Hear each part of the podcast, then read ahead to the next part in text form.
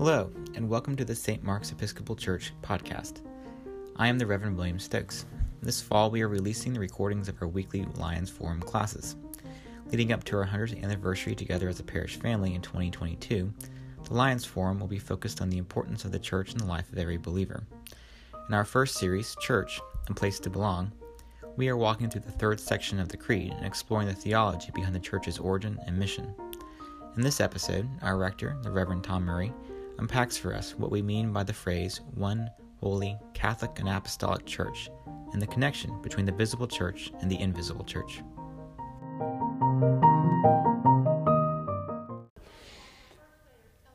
Okay. All right. The Lord be with you. Let us pray. Lord, we are grateful for this opportunity to gather together in your name as your people, and we pray your blessing upon us, Lord, as we seek to do that faithfully. As we talk about your church, Lord, we thank you for your church and for the good things that you do through the ministries of Saint Mark's. We pray your blessing upon us, that you unite us in your spirit, guide and direct us in accordance with your good purposes, and in all things uphold us with your grace. We ask it in Jesus' name. Amen. Come on in. So I'm really excited about this class. I get to follow up. Um, the Reverend Mister Stokes got us kicked off on this three-part series about the church. And um, those of you that were here um, last week may remember, I love someone who's just not afraid to come to the front row, right? Isn't that great? It's so encouraging. So um, he started us where we should start. Uh, in Acts chapter two, the beginning, right, Pentecost, and made the point that uh, I think he even said, so, you might have quoted someone who said two sides of one coin. If you're talking about, you know, the church, you're talking about the Holy Spirit. If you're talking about the Holy Spirit, you're talking about the church. I mean, the two are just intertwined. And so we're in um, that part of the creed. We believe in one holy Catholic an apostolic church. That's our topic for today. Um, and again, back to getting started yesterday, we were in Acts chapter two, um, where it says that they were all together in one place, and suddenly there came from heaven a sound like a mighty rushing wind. You, you know that, tongues of fire. Um, and the thing that pointed out, William pointed out a lot of good things. I commend it to you. It's actually, it's a podcast, right? So if you're walking the dog, or if you're just hanging out, or whatever, you can you can you can listen to our podcasts, right? Saint Mark's Episcopal Church. I'm a podcaster, thanks to our assistant rector. I never thought I'd say that, and a T V evangelist. Even how about that? We're live streaming. So, um, but that's really cool, actually, and you can you can get caught up on these classes. But he was saying a lot of good things, but that um, uh, one of the first things that we see the church doing is preaching, right? That's the that's what Peter did. Um, the Spirit led him to preach, and we know that people were moved and responded to that. Some three thousand people uh, came to faith uh, at that first sermon. Um, Men of Israel, hear these words, Jesus of Nazareth. Hear these words, Jesus of Nazareth. And the, and the sermon was rooted in the Scriptures, right? was rooted in God's Word. Um, and uh, and then the first thing that they did when they responded was they were cut to the heart and said to Peter and the rest of the apostles, what should we do? And Peter said, repent and be baptized, every one of you. Again, pointing to the sacraments. So when you're talking about the church, you're talking about Word and sacrament. Uh, just right from the get-go in Acts chapter two, right? That was a great setup last week for for what we're talking about today.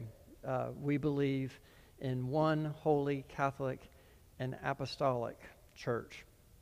I found myself myself as I've gotten older saying intentionally those words just more slowly, just that they're, because I've, I noticed at one point that they were just kind of running together, you know? It's just, it, it can become rote. That's the thing about Um, you know, the creed, uh, the Lord's Prayer. I mean, if you really stop and really contemplate what you're saying in the Lord's Prayer, it's it, there's a lot there. but it's so familiar that sometimes it gets rote. So I found myself just kind of going through this, we believe in one holy Catholic and Apostolic Church, thinking about those words, one holy Catholic and Apostolic Church. Um, so if you're looking at um, a little handout, I've got, I've got a lot of really good quotes. I don't know if we'll be able to get to it all. I just couldn't stop. I'm like, I mean, there, there are so many good quotes um, that I was pulling out of this book, um, The Theology of the English Reformers. Um, it was just really fantastic, and it was all kind of dovetailing together, but it was uh, kind of overwhelming pulling it all together. But from the Catechism, keeping it simple, right? Um, in the back of the prayer book, we have, we have the thirty-nine articles of religion, which are a, a good summary of, of, our, of our Reformed Catholic faith. And, and the way that I heard someone describe them at one point was really helpful to me. A good starting point for any theological conversation in the Episcopal Church or the Anglican Communion, Anglican Church. A starting point. It's, it's not a confessional. You don't have to sign off on all those. There's a lot in there that we can, you know, discuss about. Uh, but the thirty-nine articles is a good starting point. In nineteen seventy-nine, they, they, they took those and just kind of, you know, wanted something that was way easier to get your head around, or, you know, just smaller, simplified. That's what we call the catechism in the back of the prayer book. And I encourage you to go through there and read that. Again, it's, it's not very complicated. So from the catechism, um, we've got this right here. Why is the church one? Why is the church described as holy? Why is the church described as Catholic? Why is the church described as apostolic? And that's our topic for today, right? So the church is one because it is one body under one head, our Lord Jesus Christ. Uh, the church is holy because the Holy Spirit dwells in it, consecrates its members, and guides them to do God's work. The church is Catholic uh, because it proclaims the whole faith to all people to the end of time, a word that simply means universal, small c Catholic. Universal. Um, the church is apostolic because it continues in the teaching and fellowship of the apostles and is sent to carry out Christ's mission to all people. Um, you remember from the the William, if, if you were in William's class, that's how it ended. They devoted themselves to the apostles' teaching and fellowship, to the breaking of bread and the prayers. Um, And and by do and then they sold all, you know, they they shared their things with one another. They behaved like Christians, uh, and day by day um, they broke bread in their homes, uh, and the Lord added to their number. It says day by day, those who were being saved. So, so there there you go. That's that's um, that's why um, the church is described as one, described as holy, and described as Catholic, and described as apostolic. So let us close in prayer. I'm just kidding. I'm just kidding. I mean, that, there's a lot in there. That's oversimplified, but there you go. That's that's a that's a good starting point. So probably not what any any of us would have come up with, is it? Would you have come up with this for a succession plan? Well, we wouldn't have come up with Good Friday either, right? Or or any of it, right? God's divine plan of salvation, right? So. Uh, and, and then the succession plan to continue Jesus' ministry.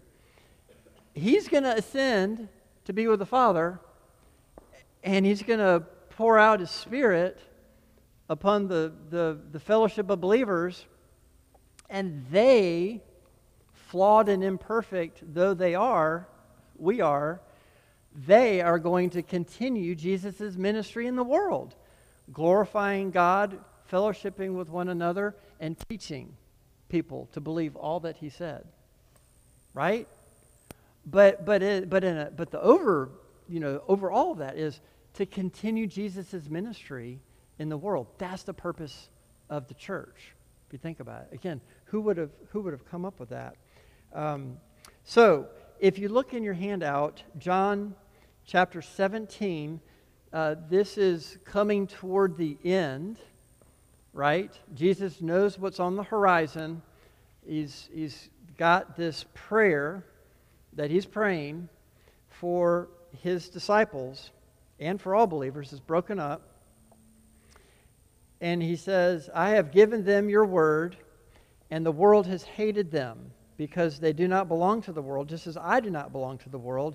I am not asking you to take them out of the world, but I ask you to protect them from the evil one. They do not belong to the world, just as I do not belong to the world. Sanctify them in the truth. Your word is truth. As you have sent me into the world, so I have sent them into the world. And for their sakes, I sanctify myself so that they may be sanctified in truth. And then the prayer shifts. Uh, and Jesus is praying for all believers. I ask not only on behalf of these, but also on behalf of those who will believe in me through their word. That's us. That they may all be one. As you, Father, are in me, and I am in you, may they also be in us, so that the world may believe that you sent me. The glory that you have given me, I have given them, so that they may be one as we are one, I and them, and you and me, that they may become completely one again, so that the world may know that you have sent me and have loved them even as you have loved me. This is Jesus' dying prayer, that the church that he's going to establish would be one. And it's a big deal, because for the church to be one, so that the world would know that that that that that the Father sent Jesus.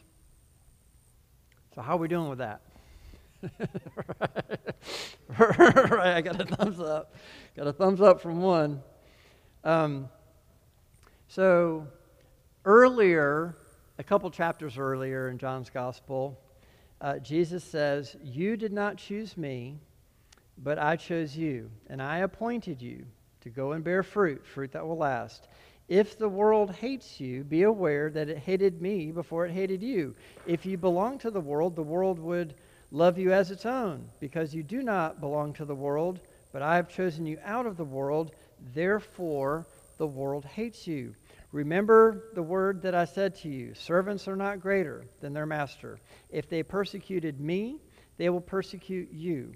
When the advocate comes, whom I will send to you from the Father, the Spirit of truth, who comes from the Father, he will testify on my behalf. You also are to testify because you have been with me from the beginning.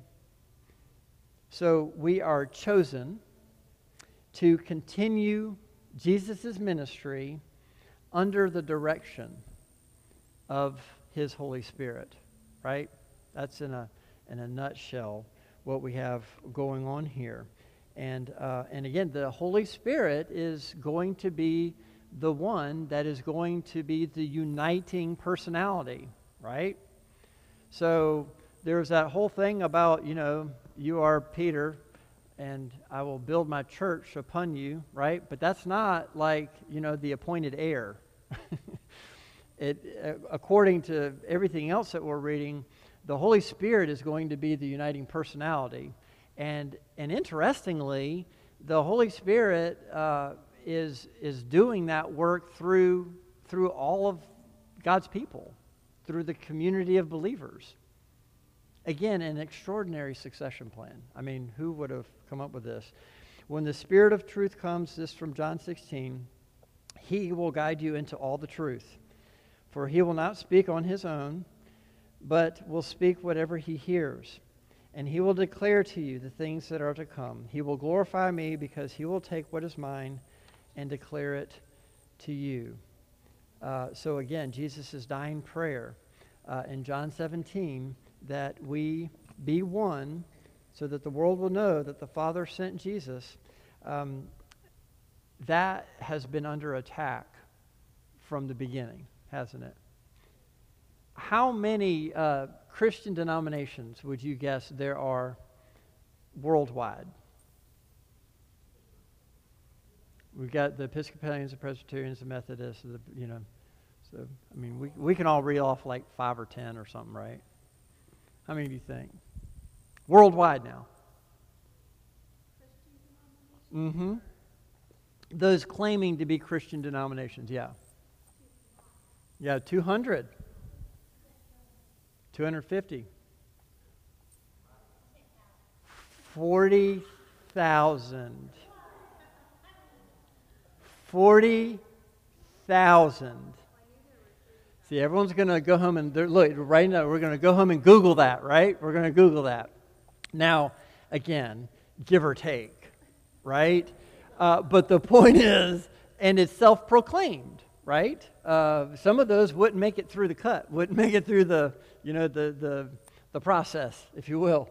But um, but yeah, uh, you know, think about it. What people, churches divide over the color of the carpet in the sanctuary, I, like I, I'm, like they do, like.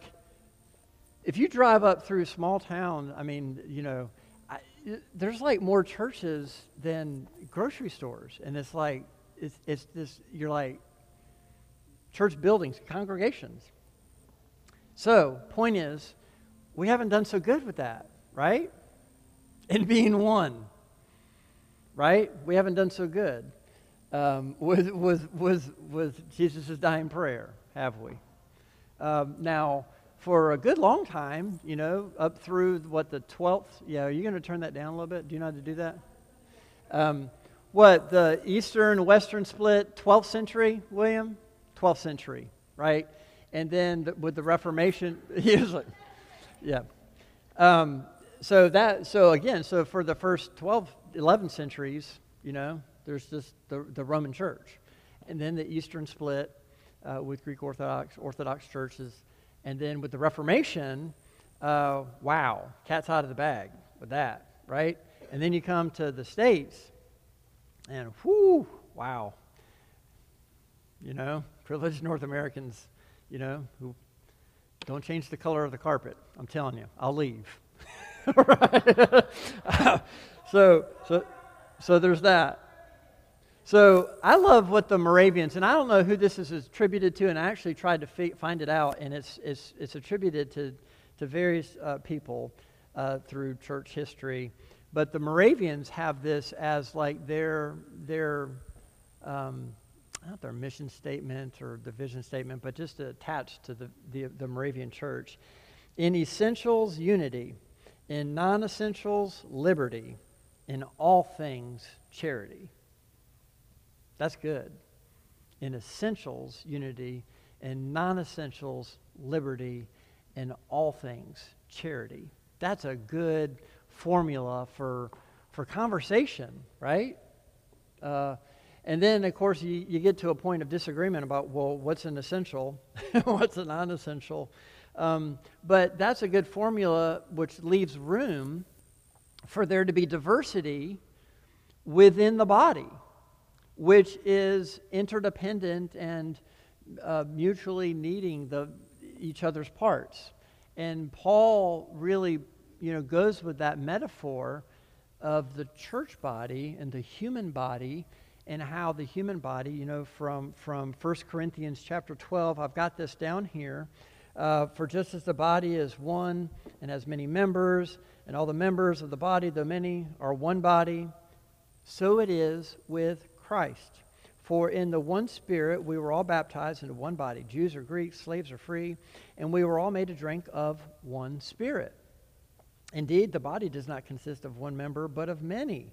If the foot would say, Be, because I am not a hand, I do not belong to the body, that would not make it any less a part of the body. And if the ear would say, because I am not an eye, I do not belong to the body, that would not make it any less a part of the body. If the whole body were an eye, where would the hearing be? If the whole body were hearing, where would the sense of smell be? But as it is, God arranged the members in the body, each one of them as He chose.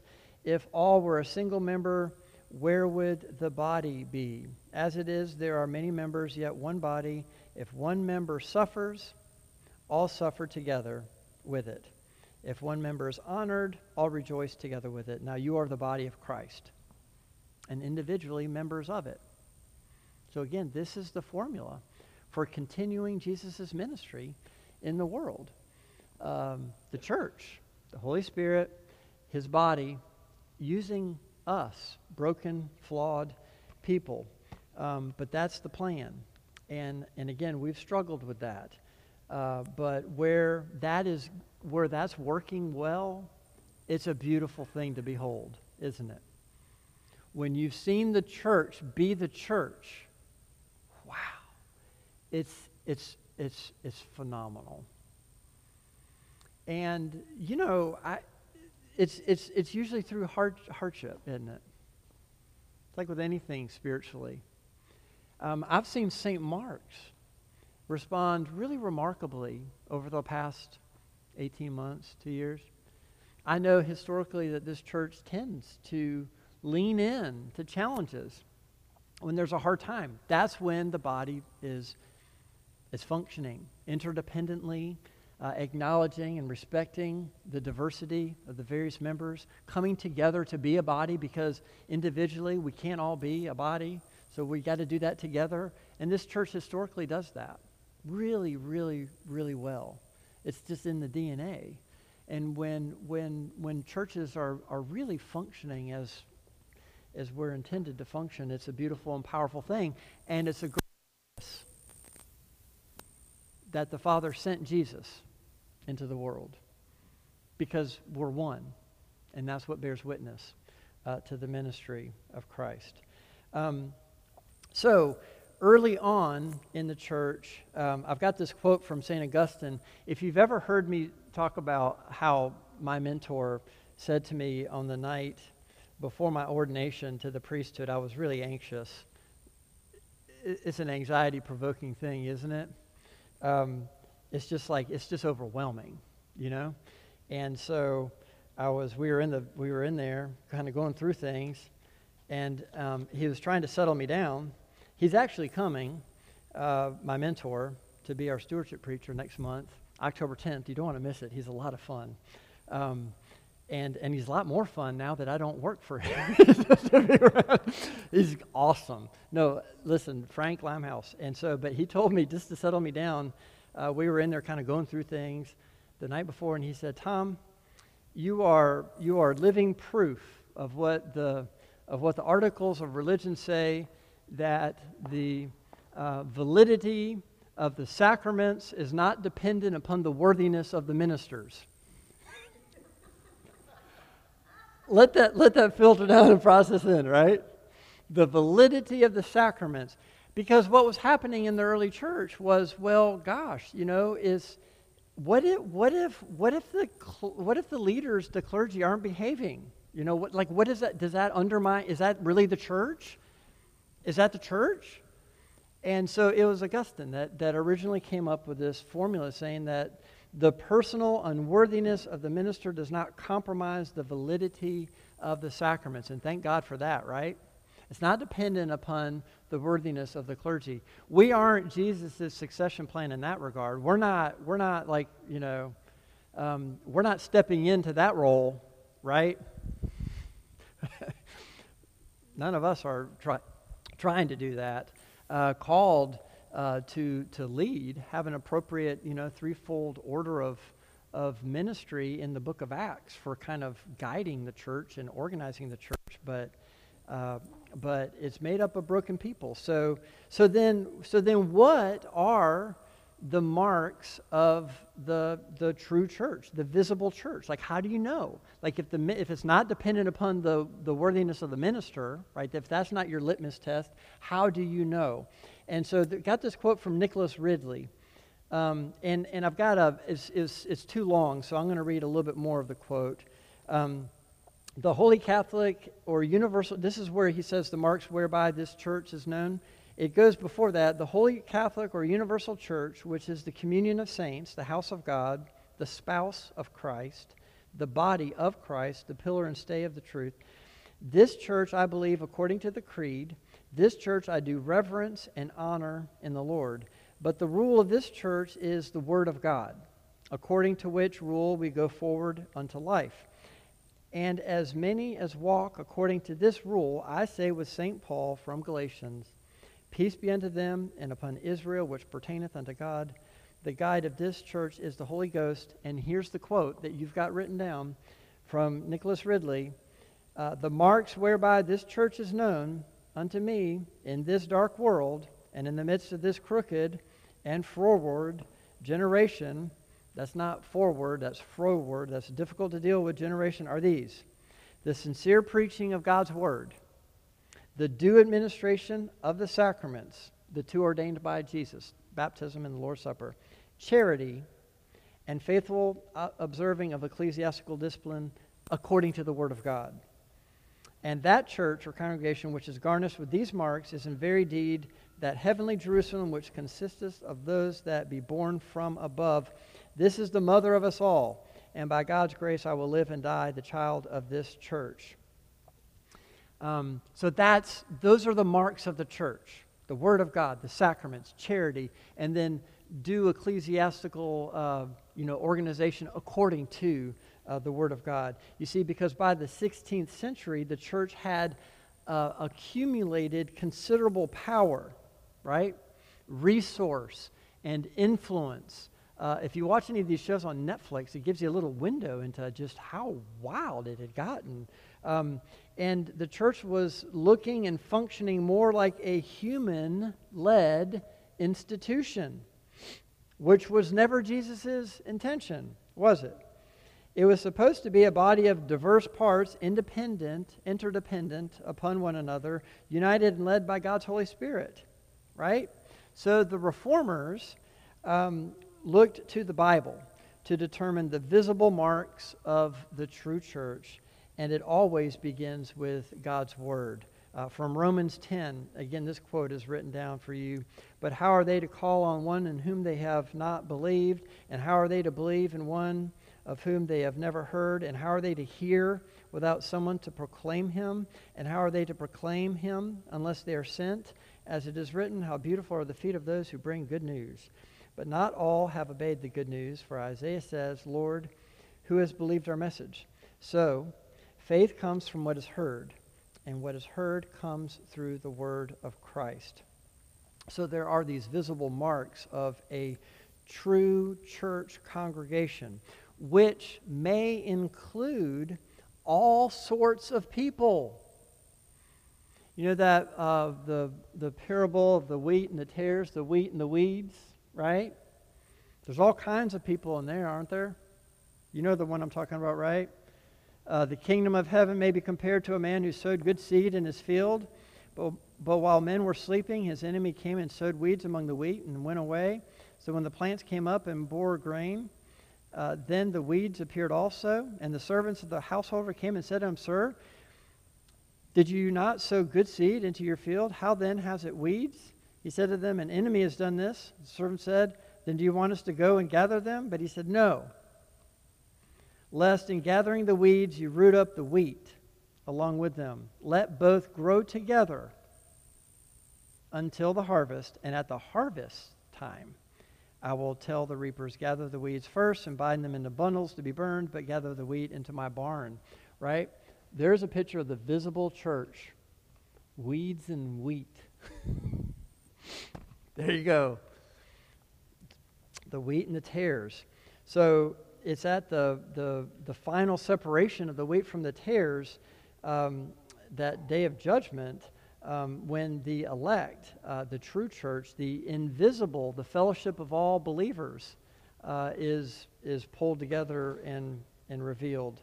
Um, oh gosh, I'm running out of time here. So the... Um, The, the invisible church, if you look at this quote from John Hooper, I believe that, that his church is invisible to the eye of man and is only to God known, and that the same church is not set, compassed, and limited within a certain place or bounds, but is scattered and spread abroad throughout all the world, but yet coupled together in heart, will, and spirit by the bond of faith and charity, having and altogether acknowledging the one, the only God, the only head and mediator, Jesus Christ, one faith, one law, one baptism, one spiritual table. This church containeth in it all the righteous and chosen people, from the first righteous man unto the last that shall be found righteous in the end of the world. And therefore do I call it universal. So, so again, here's what I'm trying to, to, to, to communicate to y'all today.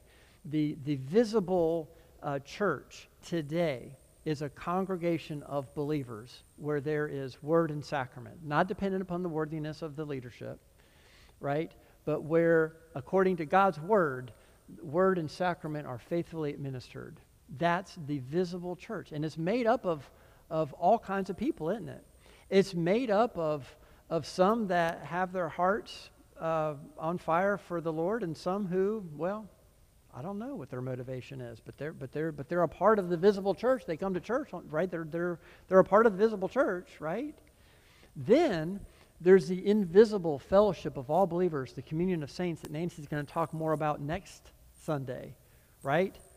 The invisible, the bride of Christ, right? That that that that that spans all time, all the way back to the to the first disciples and those who haven't even come yet. That is another window into the church. That's the invisible church, right? Um, and that's a part.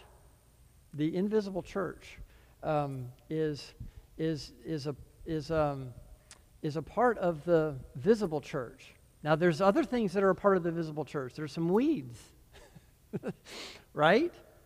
But the visible church isn't a part of the invisible church because there's some stuff in there that's not making it. I'm telling you, right? But, so again, when you're talking about church, we're not talking about, a, you know, a set of a bricks and mortar, right? We're not talking about a building. You all knew that. You wouldn't be in Sunday school. I'm preaching to the choir in that regard. You guys know that a church isn't a building. It's people, right? You knew that because William taught you that last Sunday, but you knew it even before then, right? But even more than that, there's more. This is, this is the, the next level in understanding. There is the here and the now and the visible church. And what is that? That's anchored in God's word, word and sacrament. That's the visible church, right? And there's a lot of diversity in there because it's a body of many members making up one body, right? A lot of diversity in the visible church. And there's all kinds of stuff in there. Then there's that universal Catholic fellowship of all believers that when we gather around the, the communion rail, and we imagine our, our loved ones who have gone before us, uh, that fellowship of believers, that's a whole nother, that's a whole nother thing. That's the spotless bride of Christ that the true believer is a part of, right? There's both of those things. Um, and so I'll read this really quickly because I've, um, in the nineteenth century, there was great division in the, in the Church of England. And a priest named Samuel Stone wrote uh, twelve hymns based on the twelve articles of the Apostles' Creed. The ninth article is our subject matter today. I believe in the Holy Catholic Church, the communion of saints. The next year, Anglican bishops from around the world assembled for a theological enclave that became known as the First Lambeth Conference. Continues to this day, every eight years. Uh, Stone's hymn, set to music by Charles Wesley's grandson, Samuel Wesley, served as the opening procession. And these are the words of that great hymn. You'll probably recognize it. Perrin and I had it sung as the opening hymn of our, of our wedding, right? This is an unusual opening hymn for a wedding. Like, oh yeah, that guy's probably going to seminary. The church's one foundation is Jesus Christ, her Lord. She is his new creation by water and the word. From heaven he came and sought her to be his holy bride. With his own blood he bought her, and for her life he died. Elect from every nation, yet one over all the earth, her charter of salvation, one Lord, one faith, one birth. One holy name she blesses, partakes one holy food, and to one hope she presses. With every grace endued.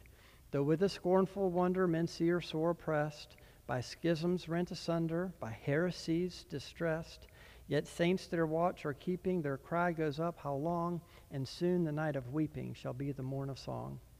Mid toil and tribulation and tumult of her war, she waits the consummation of peace forevermore, till with the vision glorious her longing eyes are blessed, and the great church victorious shall be the church at rest. Yet she on earth hath union with God, the three in one, and mystic sweet communion with those whose rest is won. O happy ones and holy, Lord, give us grace that we, like them, the meek and lowly on high, may dwell with thee. Beautiful. I mean, just it just it just doesn't get any better than that. A great window into the visible and the invisible church, right? That that broken and, and at times misguided fellowship of believers here and now. We're doing the best we can uh, in the midst of our diversity, trying to agree on the essentials, you know, and be united. And then the hope of that place where there's the heavenly fellowship, the host of of all believers, all generations, um, that beautiful bride of Christ that we all uh, long to be a part of. So, so that's uh, part two. Again, Nancy will will pick it up from there next week with uh, the communion of saints, right, for part three of the church. Thank you guys so much for being here. Please come again next week and bring a friend. The hymn is, is the church's one foundation. It's, it's in the hymnal, hymn five twenty-five. Yeah, and I encourage you to read over that. It's a really strong one. So go in peace to love and serve the Lord.